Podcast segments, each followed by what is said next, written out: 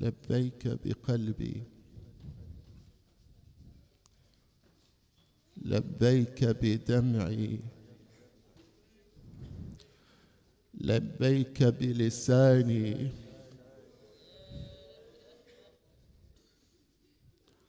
لبيك بلحمي. لبيك بشعري. لبيك بدمي.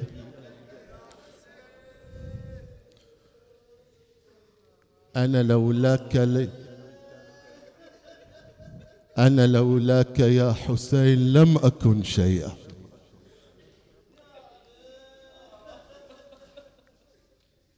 أسألكم أحبتي وأنتم تنعمون بنعمة الولاء للحسين عليه السلام. هل تدلون بلسان الشكورية لشكر الله على نعمة التولي بالحسين؟ اشكروا الله على هذه النعمة واستثمروا هذه الذكرى كما يريد أهل البيت عليهم السلام.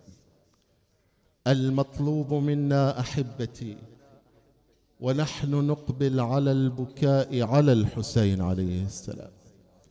ان نعي حقيقة العلاقة بين الدمعة والفكرة بين العبرة والعبرة بين الصورة والموقف. لأن البعض يجهل قيمة هذه الدمعة. ولا يدرك غاياته غاياتها. وبذلك لا يثمنها بالصورة الصحيحة. إن الحسين سلام الله عليه عبرة وعبرة. فما هي العلاقة بين العبرة والعبرة؟ وكيف نخلق الوئام والتوافق على خط الانسجام بين العبرة والعبرة في عاشوراء. إن في ذلك لعبرة لأولي الأبصار. ما هي العبرة التي ينبغي أن تنرسي في صدورنا في عاشوراء؟ أن تجد محلا ثابتا في قلوبنا. اولا العبرة والعبرة مصدرها من هذه الكلمة التي تعرفون معناها. عبر عبور الانتقال من حالة إلى حالة أو من مكان إلى مكان أو من موقف إلى موقف. فعندما تنتقل الفكرة إلى الكلي إلى إلى كلمة أو إلى النطق سميت بماذا؟ عبارة. وعندما تنتقل العاطفة الصادقة إلى دمعة سميت بعبرة. وعندما ينتقل الشدى الروحي إن صح التعبير. إلى نسيم فواح سمي بعبير.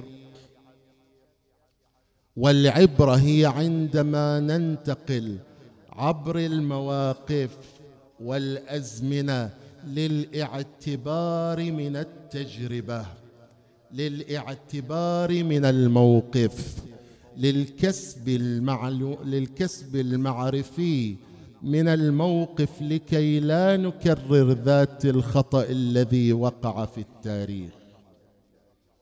نحن عندما نتعاطى مع هذه الذكرى لا بد لنا أن نوازن. ليس المطلوب منا في الموكب أو المنبر التركيز على نثر وإرساء وتأصيل العبر الحسينية. دون الانطلاق من إثارة العبره الحسينية. فإن إثارة العبره على الحسين سلام الله عليه هي الطريق الذي ينقلنا وهو السبيل الذي يؤهل وعاء القلب لتلقي العبر الحسينية. وبذلك نستطيع القول أن العبر وإثارتها إنما هي مقدمة لإرساء العبر. إنما هي مقدمة لإرساء العبر. ومن هذا الباب فإن الدموع التي ندرفها على الحسين عليه السلام هي دلالة وعي ودلالة رقة قلب ودلالة تميز حضاري. فاشكروا الله على هذه النعمة.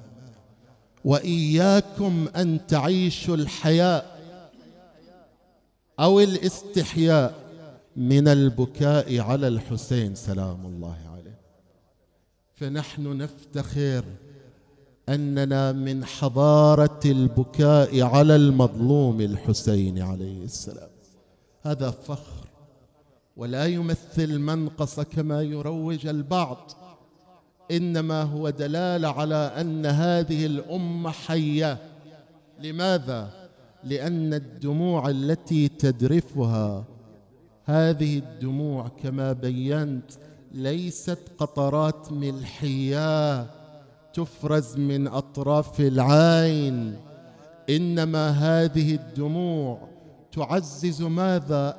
التفاعل مع معاناة الإنسانية. ولا توجد صورة لمعاناة الإنسانية مثلت البشاعة ضد البشرية كما حدث في كربلاء. فأنت عندما تبكي لا تبكي على شخص وإنما تبكي على أحب الخلائق إلى الله في تلك الفترة الزمنية الذي واجه أبشع بشي أبشع جريمة في تاريخ البشرية.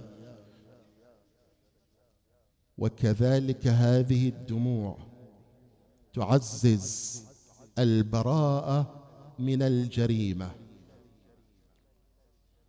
ومن أصحاب الجريمة وتعزز في النفوس الرغبة في صناعة الواقع الذي لا تتكرر فيه هذه الجرائم. ومن هنا في موسم عاشوراء موسم الوعي والوحدة والتعالي على الانحباس في الأنانيات الضيقة. لا بد لنا أن ننفتح على هذه الروح. وعلى هذه الغايات ولكن لا تفريط في البكاء على الحسين ولا استحياء من البكاء على الحسين بل افتحوا أفق الاجتهاد والإبداع في إثارة الحزن والجزع على أبي عبد الله الحسين سلام الله عليه.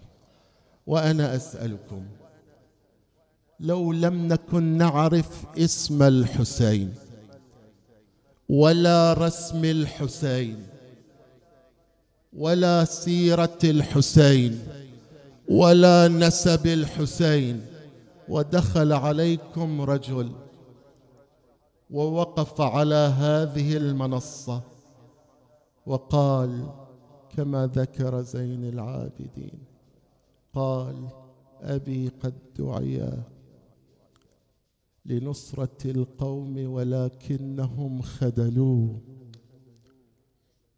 أبي لم يتناول الماء لمدة ثلاثة أيام متتالية. حتى تحول لسانه كالحطب من شدة العطش. أبي رأى أصحابه مقطعين مجزرين. الواحد تلو الآخر أبي لم يكتفوا بقتله بل وقفت أخته زينب ورأت قاتله الشمر. يعتلي بنعله على صدر الحسين.